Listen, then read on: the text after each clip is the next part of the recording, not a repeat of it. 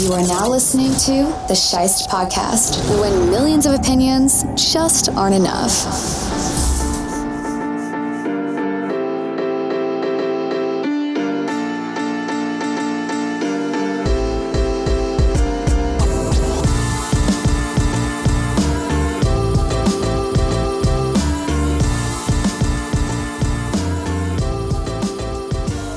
Buffalo Bills dodged a blizzard, took a plane to Detroit, and played a road home game where they walked away with a 31 23 win over the Browns.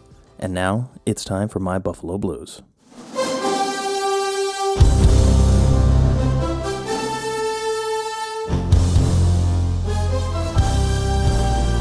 Hello, Bills Mafia. I am your host, Mick Scheist, and I'm here once again to celebrate a Victory Monday for the first time in a few weeks.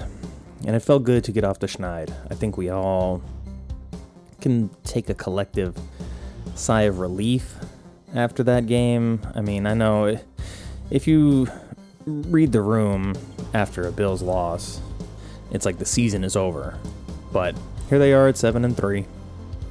They don't control the division right now, but there's a lot of season left.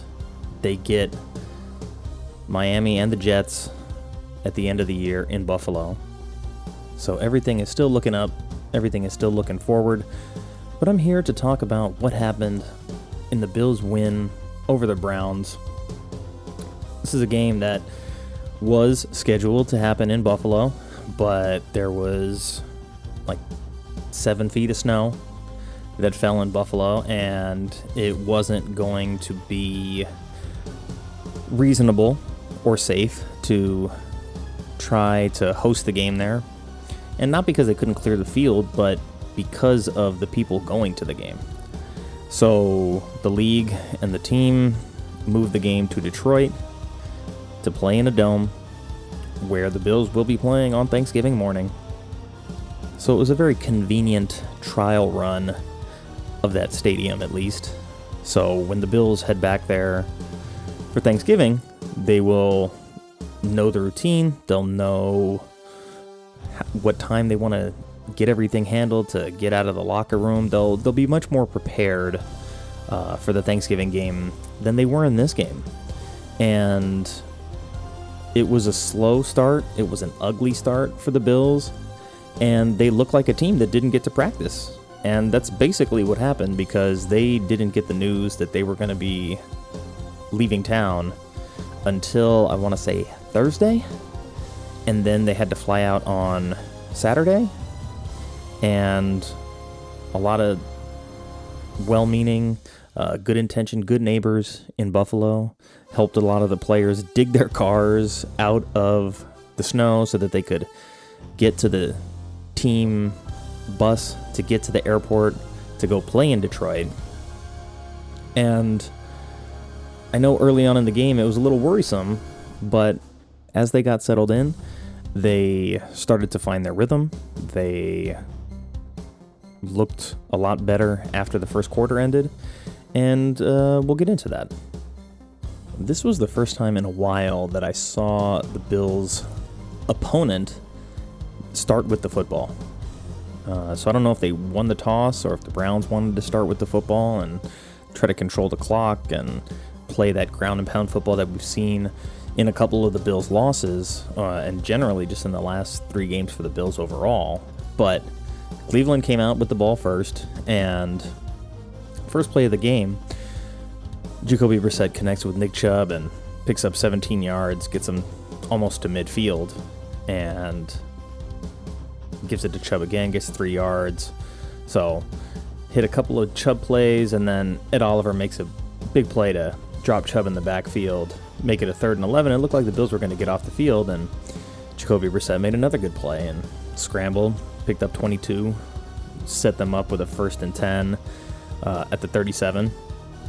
They go right back to Chubb as you would expect. He gets three yards. Uh, um, Brissett then I don't know if it was a screen tight end screen to Njoku, but Jordan Poyer sniffed that one out, uh, blew it up minus four yards. So immediately, like having Poyer back made a big difference on the first drive of the game. You can see his instincts um, are just irreplaceable currently for the Bills, uh, and so it sets them up with another third and 11.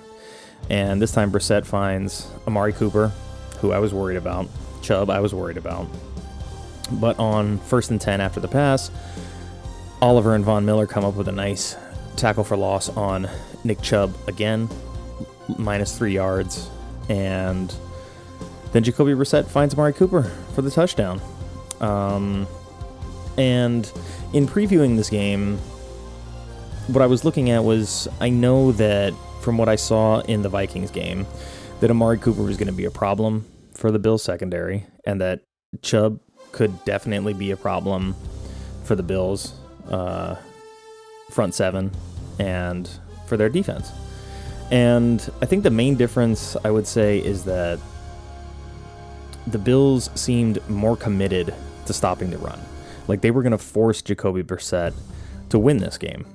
And to his credit, Jacoby Brissett played very, very well. But because of the style of game that the Bills played, it wasn't quite enough. But nonetheless, they were up 7 nothing. Uh, and then the Bills come out uh, with the football, and of course, they're throwing on first down, but at least they're throwing a check down route to Singletary over the middle. So, I mean, at least with that, I was okay, but I would still prefer they try to run to just get the clock, like getting the feel of running, especially when you haven't practiced. Like, just turn around, hand the ball off a few times here and there, but Nonetheless, they throw on first down. It was complete. Allen runs for two, and then he was incomplete, and he just had to throw the ball away. And so they go quick three and out, and it looked like there was a bobbled snap in there as well. So I was a little confused as to what exactly happened, but Allen just had to dirt the ball, uh, and they punt. But Bills defense, I think, saw what they wanted, or I should say that they saw what the Browns wanted to do to them. And they came out and played a pretty solid defensive game the whole rest of the way. I mean, yes, they gave up 23 points, but honestly, when you look at kind of how the game momentum went, the Bills' defense was essentially in lockdown mode from the second quarter all the way through the third. So, regardless, the Bills held um, Cleveland to a three and out after they had punted away to them. There was a penalty on Hunt that was a holding call that took away a third down conversion, put them back in third and 13, and they didn't convert. So Bills get the ball back, and they had a short field after uh, a nice return by Nyheim Hines. Think he got like 30 on it. He got him into Cleveland territory and Allen finds Davis. They try to run to James Cook. So again, they're throwing on first down. Not the biggest fan of it, but at least they're throwing like an underneath route. You know, this was a little just like stop route for Davis, turns around, hits him for eight. They're not running 15, 20 yard routes on first down. Uh, Cook doesn't get anything. Allen goes incomplete. Short middle to Davis again. So at least on third and two, they're trying to convert the first down that's in front of them, and they're not throwing the ball to the end zone for no reason. Uh, they don't get it though, and Bass comes out and kicks the field goal. And so this is a fourth and two at the Cleveland 24. And this is like a philosophy question, or a game philosophy question for the Bills coaching staff because they've been in this situation a lot recently, and it seems like they don't know whether or not they want to take the field goal, take the points, and play defense, or if they want to go for it. But it doesn't make a lot of sense to just give away free points when you have the kind of defense that you have, when you pay the kind of players on defense that you're paying uh, to make these kind of plays, and you're tacitly telling your defense that you don't trust them to get stops. And I think after the last few games for the Bills defense, this was a kind of prove it game. Uh, you're coming in here against a team with a bad record this is a game where the Bills defense absolutely had to step up. And I love the decision to kick the field goal here because, hey, you know what? It's better than having an empty drive early in the game. You don't want to just send your offense out there and have failed fourth down conversions and just take the take the free points.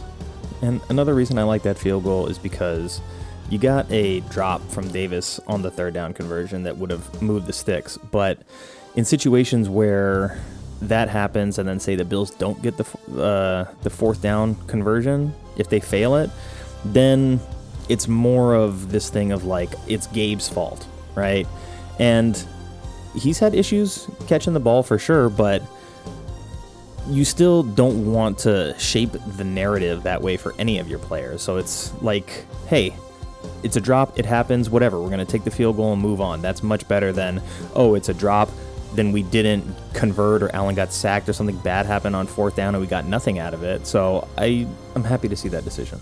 When Cleveland got the ball back, they went right back to what they did on the first drive that worked for them, and they throw a little short pass to Chubb, and he does his thing and picks up 26 yards. And you know, as I'm watching, I'm like, damn, Chubb is just being Chubb, doing what he does, and you know, he ended up with another 12 yard carry, a five yard carry, ends up with 37 yards on the drive, but they get down to first and goal after uh, Brissett completion to Amari Cooper, and they line up in Wildcat, and the Bills just sniffed it out. And I don't know if they were, excuse me, if the Browns were looking to kind of pull off what Derrick Henry did uh, with his little Wildcat touchdown pass, but it kind of looked like that, and then just the read wasn't there, maybe, or the tight end didn't get off the line of scrimmage. I don't know exactly. I haven't watched the replay on that, but the Bills uh, sniffed it out. I think it was Milano that came away with the six yard uh, tackle for loss on that. It was him, yes. And uh, and then Brissett hit incompletions, back to back incompletions to force the field goal. But on both of those plays, you know, these were balls that were in the tight end's hands and they didn't catch them. The first one I think was Harrison Bryant. The second one was Brown. Um, but these were balls over right over the top of Tyrel Dodson's head that probably should have been caught for touchdowns. But the Bills lucked out, took the field goal, uh, and down 10-3, and that's kind of where the game changed. And I don't know if it was just the Bills starting to get warmed up, if maybe not scoring a touchdown there elevated the team in some way that you know they didn't have uh, in that first quarter. But that field goal drive came like right at the beginning of the second quarter and kind of opened the door for now the bills could tie the game with a touchdown. Because to that point like the cleveland stars had basically been their stars. Jacoby brissett looked good nick chubb looked good amari cooper looked good and the Bills were going to have to find a way to deal with that or to force uh, Cleveland to have to win the game in other areas. But heading into their next drive off of the Cleveland field goal, the Bills still looked very sleepy on offense. They finally decided to run the ball on first down, but didn't get anything out of it. Okay, second down, they go to a little three yard route, so it's still basically third and long. Not quite, but third and uh, long medium. And then on third and seven, uh, Josh Allen gets sacked. So it's another three and out for the Bills, and that's already what one, two, only two, but they've already got two three and outs in three possessions. So it's not ideal. And the one field goal that they got was basically a three and out that had good starting position, so they were able to take the field goal from it. This next possession is where things I think really changed the game in terms of just momentum and energy. And Cleveland came out, and the first, you know, on first and 10, they're backed up, but they hit Cooper for a nine yard gain. Kareem Hunt is in the game now, picks up a first down.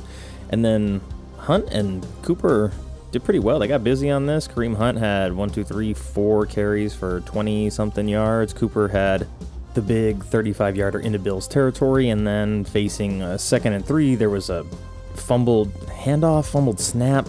Um, but Matt Milano, the opportunist that he always is, jumped on it, recovers it midfield. So this is a situation where, you know, Cleveland might have been up 13 3 on this drive, but the Bills were able to recover. And then they go ahead and put a scoring drive together. And it's not the prettiest, but they got points on the board, and that's what mattered. They go back to throwing on first down, incomplete again.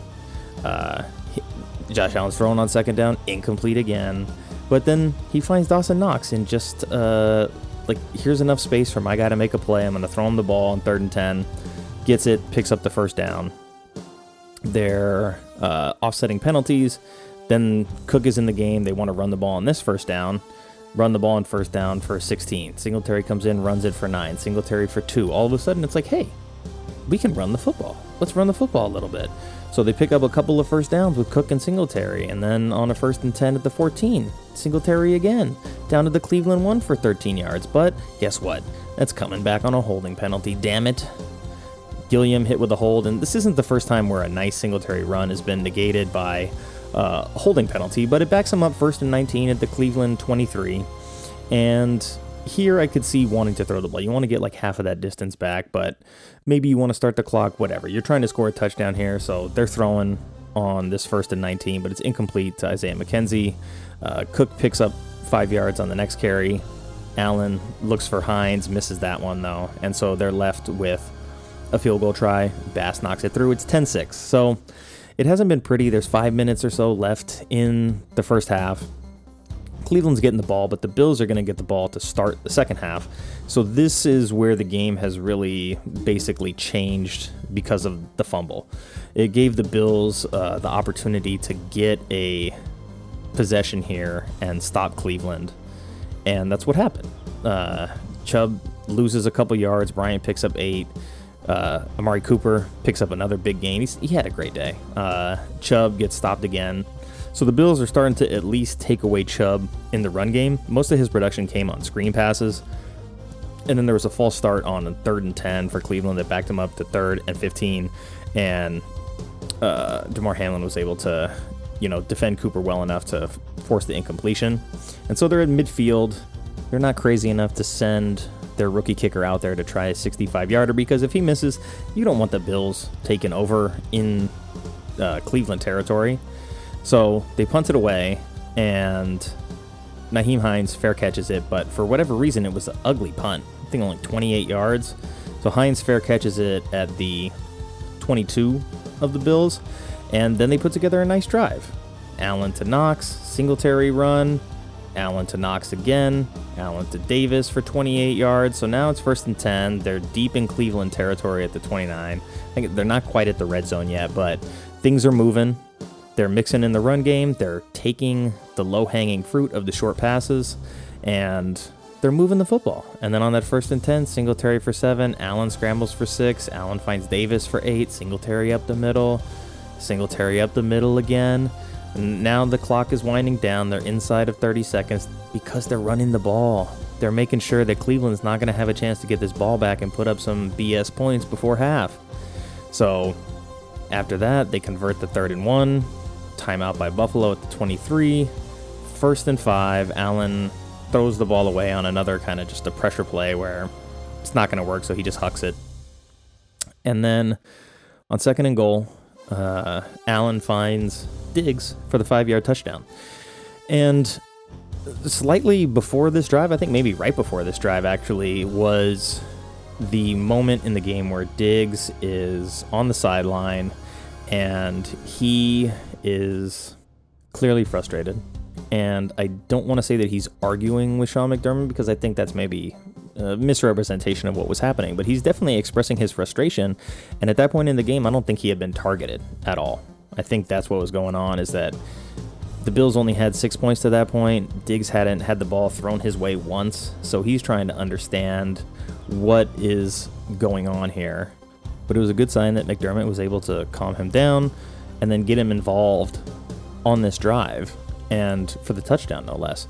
But there was a play on the drive where Allen was chased out of the pocket right, he's scrambling right, and he tries to throw back middle, and the ball is almost picked. And oh, oh my goodness, I was uh, I was very concerned because it's the exact same thing we've seen in each of the last three weeks of him running right under pressure, so he's escaping the pocket right and then looking to throw back across his body to the middle of the field. And three times in a row, three games in a row, this pass has been picked in some form or another. And I was like, I felt it in my stomach as the play was happening. And fortunately, this ball went into the ground and it was incomplete. I think it was on first and five. So it was another situation where, oh no, in the red zone, he's going to throw this ball and get picked again. So, like, my heart was in my throat at that point. But they come back, um, and second and goal at the five, and this is where he finds Diggs wide open in the back of the end zone. I don't know what Cleveland did defensively, uh, if they were playing zone and they just wanted to pass that off, but they let the Bills' best player get wide open, and maybe that's what McDermott was telling him. He's like, look, we're trying to get them to not focus on you. We're trying to get them to forget about you, and then we're going to hit you for this touchdown in the back of the end zone. So just be patient.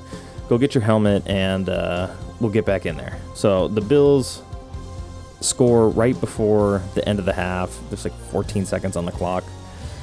And they make it 13 10. And from that point, when the game was, excuse me, 10 3, Cleveland doesn't score again in the game until the game is 28 10. And then Cleveland finally gets a touchdown in the fourth quarter. But at that point, it's an 18 point game. The Bills are up three scores. Uh, it's almost a garbage time touchdown with four minutes left. So they make it 28 16 at that point, but whatever. Um, going into the third quarter, the Bills are up 13 10, and then they're just kind of reduced to field goals, which, you know, is not the best thing in the world. But what I want to point out about that series of plays in the third quarter is how the Bills utilized the run game. Because their first their first drive back uh, on the field after the half, they get the ball, and so immediately, you know, Allen finds Diggs, 16 yards. It's like, okay, we got to get him involved. We got to make sure that our guy is happy and a part of the game plan. Singletary runs the ball on first and 10, which I was happy to see right after that 16 uh, yard game by Diggs. Allen goes to Diggs again. They bring in Cook on a third and one, he cracks a 17 yarder. So we're starting to see the Bills finding the rhythm with their two back set. And in a weird way, like getting rid of Zach Moss made their run game a lot better because they have fewer options. I don't think they're really interested in using Hines uh, as a running back, and we haven't really even seen that very much at all. I think he had a carry in this game. But for the most part, they want to use him to return punts. They want to use him to catch passes, maybe go to some two back sets. Uh, but for the most part, he's not going to run the ball in this offense unless somebody gets hurt. And so then facing a third and 12, uh, the Bills get called with a penalty on Saffold, brings it back, makes it third and 22. And, you know, they're at the 44. And this is a play where maybe you want to take that shot at a 20 yard route, but Allen gets rid of the ball to Knox. He gains enough back where they can attempt a long field goal try, and Bass knocks it through from 56. This is why you have a kicker who's got a 50 plus yard leg, so you can be in games like this where you play defense, kick field goals, and get W's. And now at this point in the game, Cleveland's a 3 and 6 team heading in, and they're now down by a full touchdown minus the extra point. and they work their way into Bills territory, and on a third and one, Brissett gets stuffed for no gain. So they're facing a fourth and one at the 27, and they can kick the field goal here and make it 16 13. It's a close game. They've played well. Uh, Brissett has played well. Cooper's played well. Chubb has played pretty well for the most part. He's not running the ball super effectively, but he's had his moments. Kareem Hunt has played well this is a moment where Cleveland should have taken the field goal, but instead they decide to go for it on fourth and one. And I mean, if you're Kevin Stefanski and your team is three and six, you know you have the guy that I'm not going to name who's coming back in a couple of weeks who's going to take over at the starting position. So you're probably thinking something like if we're the Bills have already outscored us, they've put up however many unanswered points and if we kick a field goal here, it's basically the same thing as being down six. So they try to go for it on fourth and one with Brissett again. He doesn't get it, but then the Bills have the ball uh, at their own 27, and a couple plays later, they're in the end zone for the touchdown. Uh, Allen connected with Davis for 17 yards, and they gave him excuse me, they gave Allen the benefit of the doubt on a hit that was a roughing the passer call. And he did, when you watch the replay, there's an angle that shows the defender's hand into the chin area, into the face mask area. So I think by the letter of the law, the hand to the head of the quarterback is an automatic flag.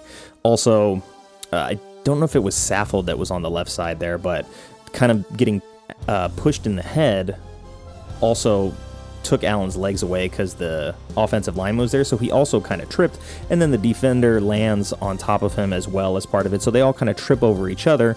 But it's that initial uh, hand to the face mask, hand to the head area that is going to draw the flag, especially when you're Josh Allen. So that tacks on another 15 and brings them all the way to the Cleveland 41. So they're basically in field goal range there. And then Allen finds Knox again. Singletary runs it again, and then Singletary picks up a touchdown. And I can't tell you how happy I am to see Singletary playing well for the Bills right now uh, and scoring touchdowns. Oddly enough, it was the Thanksgiving game last season against the Saints where I really saw Singletary wake up and play his best football. And he had had some fumbling issues earlier in the year, and I think that kind of led to the coaching staff taking away some of his playing time and trying to figure out what they want to do with Moss and getting Breida involved in some plays last year as well. So it was oddly enough around the same time last year where the Bills realized that Singletary is their guy and so it was nice that he had a pair of touchdowns last week. It's nice that he got in the end zone again this week because it just says that they're starting to believe in him. On a first and 10 at the 18, they give him the ball. On a first and goal at the 5, they give him the ball. And they failed on the two point conversion, but it's still 22 10.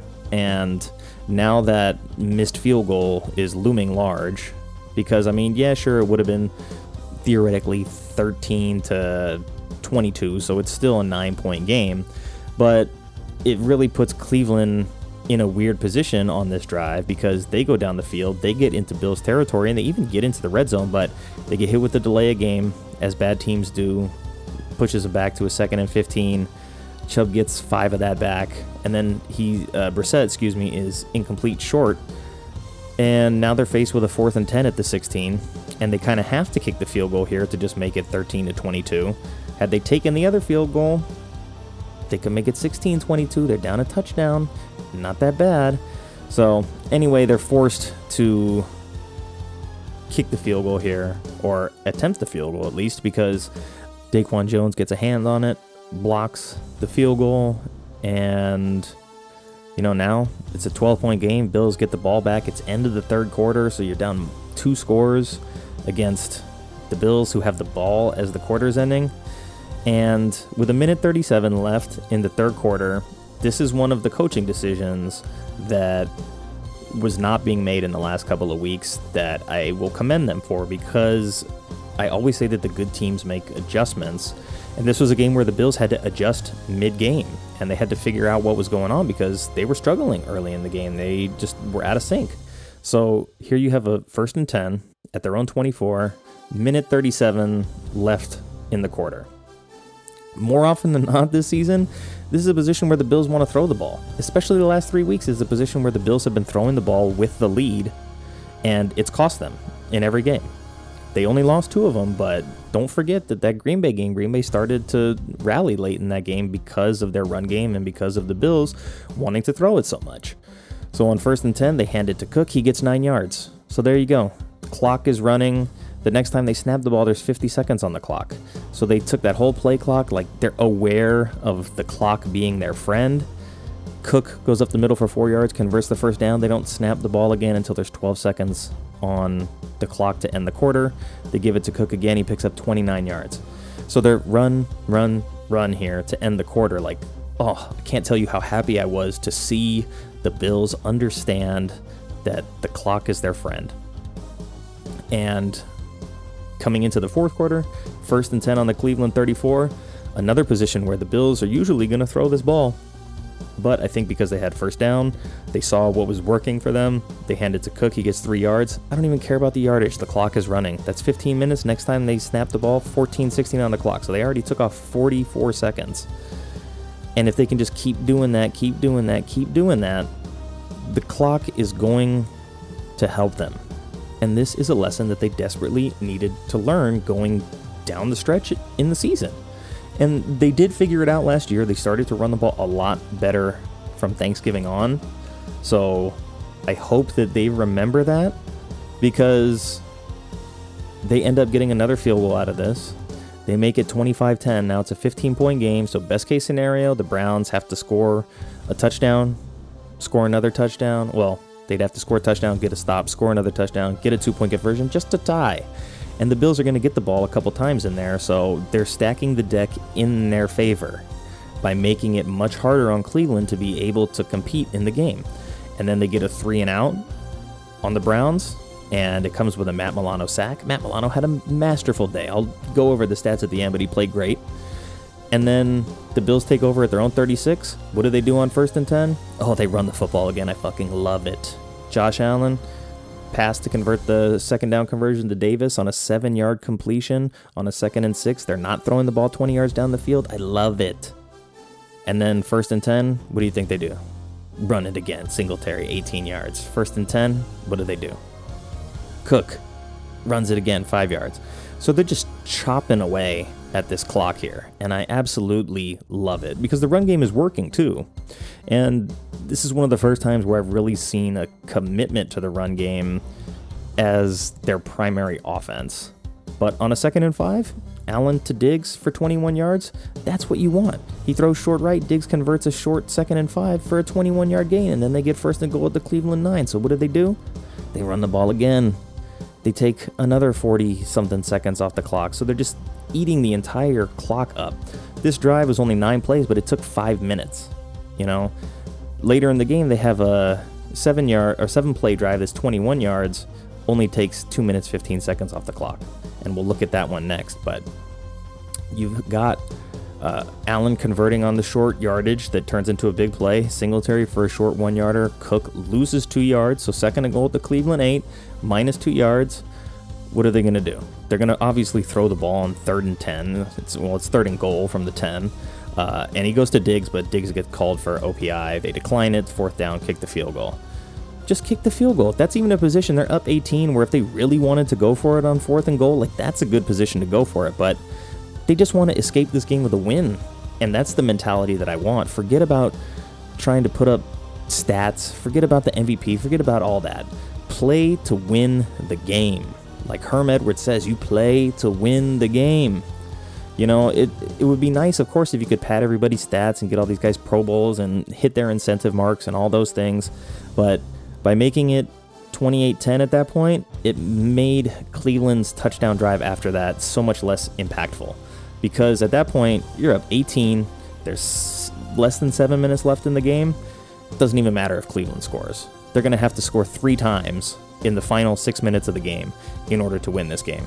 And to their credit, they put together a nine play, 75 yard drive, and it took two and a half minutes off the clock. So they're going to give the Bills the ball down, uh, excuse me, 12 at that point. So they still need to stop and score. They failed the two point conversion to Cooper. I think he uh, he went out, out of bounds in the back of the end zone, came back in. So did not convert the two point conversion. So still officially down two touchdown scores. And then they have to get the ball back to the Bills, and they need to try to get a stop. Sensing that that's probably not going to happen, they elect to go for the onside kick. And uh, Terrel Bernard manages to get a hold of it, the rookie linebacker, and just falls on it. It's a little bit loose, it's a little side spinner, but traps it, gets control, no problem. They're at uh, their own 42. Excuse me. Uh, the Bills are at the Cleveland 42 when they start. First and 10. What do they do? They run the football. And what does that do? Forces Cleveland to call that timeout. So Cleveland burns a timeout. What do they do on second down, second and seven?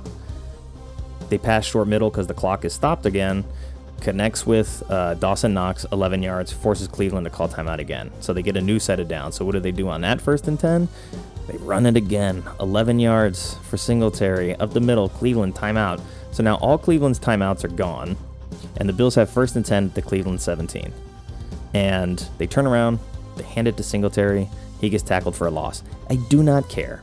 There's 3 minutes 52 seconds left on the clock. Cleveland has no timeouts. You have to run this football minus three yards. Totally fine. Sets up second and 13, but the clock goes from 350 to 310. And now, second and 13, what are you going to do? No timeouts on the other sideline? Run the ball again. He only gets four yards. Who cares? Takes the clock from 310 down to 223. Took almost an entire minute off the clock with that run. So on third and nine, the one thing you can't do is stop the clock for them because the two minute warning is coming anyway. You want to get there so that it doesn't act as a timeout on their behalf when they have the football. Allen ends up getting sacked, but not a bad sack at all. It's the right way to get sacked if there ever was one on third and nine. And it's fourth and 14 at the 21. Bass comes out, kicks a field goal. So at that point, it's 31 16. The game is over. Doesn't even matter anymore. So, I mean, Cleveland, they do put together a garbage time touchdown drive inside that two minutes. But the Bills, they know the game is over, so they're just out there trying to not get hurt, trying to, you know, just play conservative on defense. And if they score, they score. It's not the end of the world. And that's what happened. Cleveland ends up uh, scoring a touchdown. It was Donovan Peoples Jones, so fantasy owners who have him can rejoice. Uh, and it was a nine, uh, excuse me, eight play, 75 yard drive in a minute 37, so that was fine. With 19 seconds left, they're down eight and Cleveland is forced to try another onside kick. So even though they're in a position where if they recover the onside kick, they'll have maybe 20 seconds to go down the field and score a touchdown and get the two point conversion to tie. Um, what the Bills did in the second half was stack the deck against Cleveland protection wise. Just in terms of securing possessions, securing uh, enough of a lead and kicking field goals when they had the lead to make sure that even if they're only kicking field goals, even with a touchdown, the Browns would have not been uh, out of striking distance for the Bills. That being said, the onside kick was a little scary because it got up on Gabe Davis pretty quick and hit him in the face. So, you know, this is a game where the Bills win, and you're just kind of looking at what to take away from it. And one of the things is like Gabe's timing, because we saw in the Jets game, the ball kind of snuck up on him, hit him in the face. He had a drop in this game, uh, and then here on the onside kick, he's on the hands team, and the ball sneaks up on him, takes a weird bounce, hits him right in the face mask, and it's almost recovered by Cleveland. So it's kind of a scary moment to to think about what will happen or what could potentially happen in a game where you're not playing the Browns. You know, against a good team where this happens, against a team that maybe has some really good special teams players or is really well coached on special teams.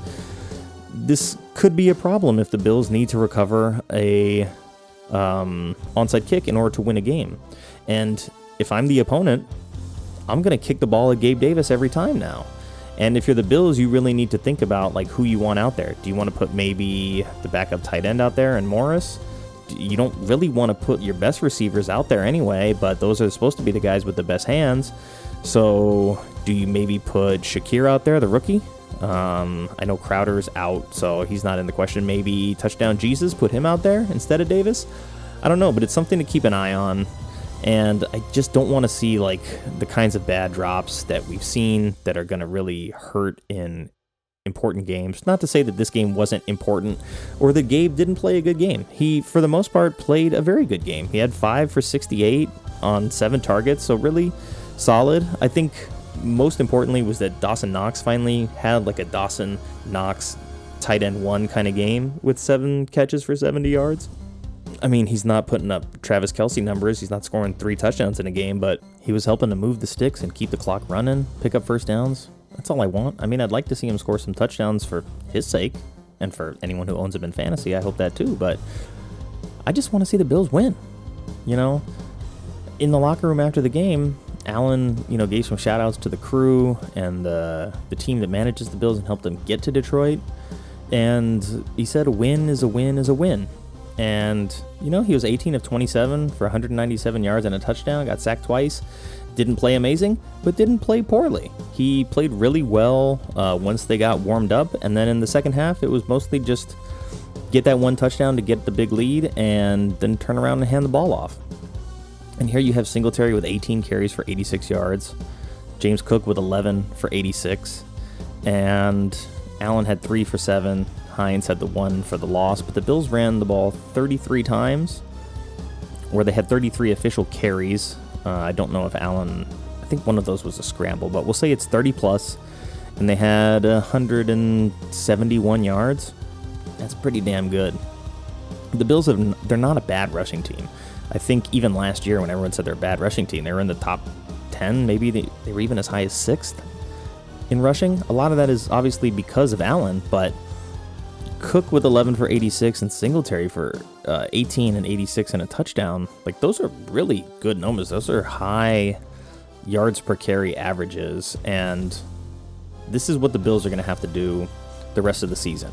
You know, it was an unusual amount of low pass attempts for Allen, but guess what? Like his arm's not 100%. So of course, don't throw the ball 50 times. It seems like a basic idea. Just a basic understanding of our guy's hurt. We don't want to put him in jeopardy. Let's give it to the other guys that can help out.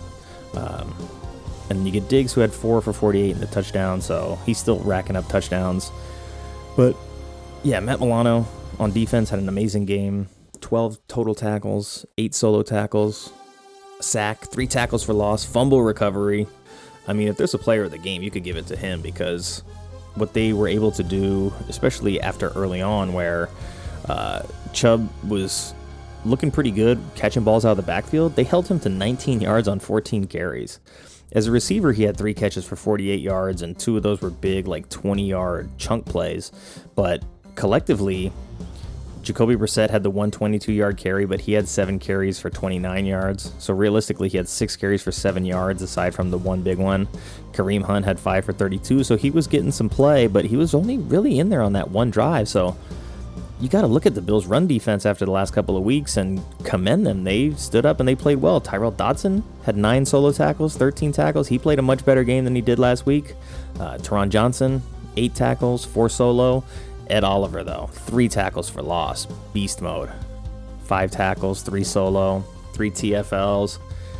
JP, All Pro Poe, comes back, had a huge impact in this game, had a tackle for a loss, two solo tackles, five tackles, was just kind of sniffing some stuff out. Let me see, do they have pass defended on here? He did have a pass defended, as did Dane Jackson, Damar Hamlin, Christian Benford. Um, didn't really come away with a ton of sacks. They only had the one sack by Milano, so Cleveland did a good job of keeping the Bills' pass rush at bay. Um, I would have liked to see more from Von Miller, but you know what? It's all good. Bills had eight tackles for loss as a team. I'm totally happy with that. And the results speak for themselves. So you don't always need to get sacks, but Cleveland did a really nice job of keeping the Bills' pass rush just kind of off balance. Cleveland has a good offensive line, obviously. Um, Brissett went 28 of 41 for 324 and three touchdowns. And in the wake of this game, somebody I saw a comment that said, "Oh, this game was like much closer than the scoreboard suggests." And I feel the opposite because from the time that Cleveland took a 10-3 lead, the Bills outscored them 25-0 heading into the fourth quarter, or not in heading into the fourth quarter, but until there was six minutes left in the fourth quarter. The Bills absolutely dominated this game after that uh, 10-3 initial lead. Like, yes, there was a fumble in there.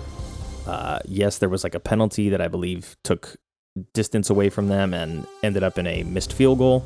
So there's some stuff that happened, but you know, Cleveland played as good as they could. And so it's very interesting to be like, you got Cleveland who had a really good game from Amari Cooper. He looked great. You got a really good game from Jacoby Brissett. He looked really good as well. Nick Chubb put in his damage. Hunt did some damage as well in a couple of situations. But even with all of that, the Bills put, got this game to an 18 point margin and scored 25 unanswered points. So to me, two garbage time touchdowns do not make this a close game. The Bills were up 28 10 with six and a half minutes left to go in this game. That's pretty dominant considering that they did not look good through the first quarter and some change into the second quarter of this game. So once they got it together, they got it together fine. Tyler Bass obviously had a dominant kicking performance. Um, but I'm happy. You know, they they get to play in Detroit again on Thanksgiving, and Detroit's won three in a row. They're pesky looking. The Bills are going to have to be ready for that game. They can't overlook Detroit because with D'Andre Swift back, now that Chark is back, uh, Jamaal Williams scored two touchdowns in this last game. They got a good pass rush up front with uh, Aidan Hutchinson. Detroit's no slouch. I mean, they give up a lot of points, but they find ways to stay competitive and to be in football games. And I think they've scored 30 in back to back games. So they're starting to look like the Lions from the beginning of the season. You know, I think they're four and six now, so they are technically still alive in a weak NFC. They're not going to win that division, but it's a game where the Bills are not going to be able to afford just taking like casual penalties. You can't be having eight penalties for 89 yards in that game. You're going to have to take care of your shit. And Amon-Ra St. Brown is a legit receiver, runs good routes, open all the time, good hands. Buffalo's going to have to be prepared. And one of the best things about this game being moved to Detroit is that the travel accommodations, the locker room, all that stuff is already in the bag. They don't have to worry about any of that stuff. I mean, unless there's another 15 feet of snow or whatever. But my point is, this is not going to be a situation where they're going on the road and everything is cold. They've been through all of the steps of getting ready to play, like their warm ups on the road in Detroit, all that stuff. They're staying at the same hotel. It's going to be a business trip. I do like the Lions. I'm not going to lie. They're fun to watch. I like their uniforms. I cheer for them because they're an underdog, but I can't cheer for them on Thanksgiving, especially against the Bills. I would hope they would play someone else, but this is the morning game. I'm thankful for that. And Bills Mafia, I'm thankful for a win. I hope everybody out there buried in snow in Buffalo is doing all right. I hope you guys have power. Hope you have heat. Out here in California, it's 40 degrees and I'm freezing, so I can't even imagine having to dig myself out of seven feet of snow. I commend all of you who went out and shoveled snow for your neighbors, who helped dig your friend's car out of the snow, who helped the Bills, who helped, I think, Spencer Brown, Josh Allen, all these guys dig their cars out so they could get to the game. Uh, and it was really nice to hear Josh shout you guys out too in the the post game victory speech in the locker room. So I couldn't be really any happier. The Bills did exactly what I wanted them to do. They addressed the issues that they were having in the last two games. They shut down the run, they ran the ball themselves, they played with the lead, and they understood how to play with the lead and close out a game. So, really, yeah, Cleveland's 13 fourth quarter points all came when the game was already over. Not a big deal to me don't want to make a habit of that against a better team, especially not the Lions. They find a way to hang around. So the Bills are just going to have to do what they did against Cleveland run the ball, pay attention, don't put the whole game on Josh, don't throw the ball 50 times, play smart football. And that's all I got. All right, Bills Mafia. Um, like I said, I hope you're all doing well out there in the snow. I wish everybody a very happy Thanksgiving if you celebrate Thanksgiving. If you don't, that's cool too. I'm going to cook a tri tip because I don't really celebrate Thanksgiving in the way that a lot of people do. But I'm thankful for the people that took the time to listen to this show because Lord knows there's a lot of football content out there. And if you chose to listen to this show, thank you so much. Uh, and until next time, take care, be well, stay safe, stay warm, go Bills.